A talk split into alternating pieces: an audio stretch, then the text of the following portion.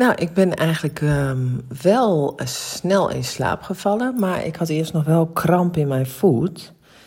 Ehm, dus toen heb ik even een kruik gehaald en heb ik mijn warme, eventjes lekker uh, warmte tegen mijn voeten aangedaan. En uh, nou ja, toen was het zo binnen no time de oogjes dicht en in slaap. Dus um, ja, dat heeft toch alweer geholpen. Dat gewoon even weg, weg kletsen van alles wat er uh, in mijn brein nog zat en wat er in mijn lijf nog zat.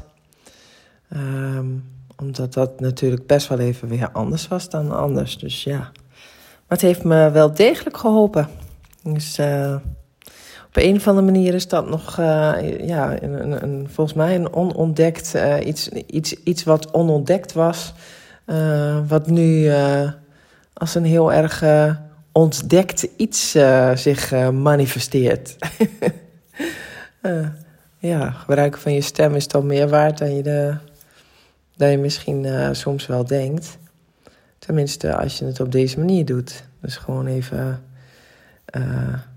alles wat er nog ronddwarrelt daar in die grijze massa er maar even uit kletsen. Dus ja, die braindump is zo gek nog niet.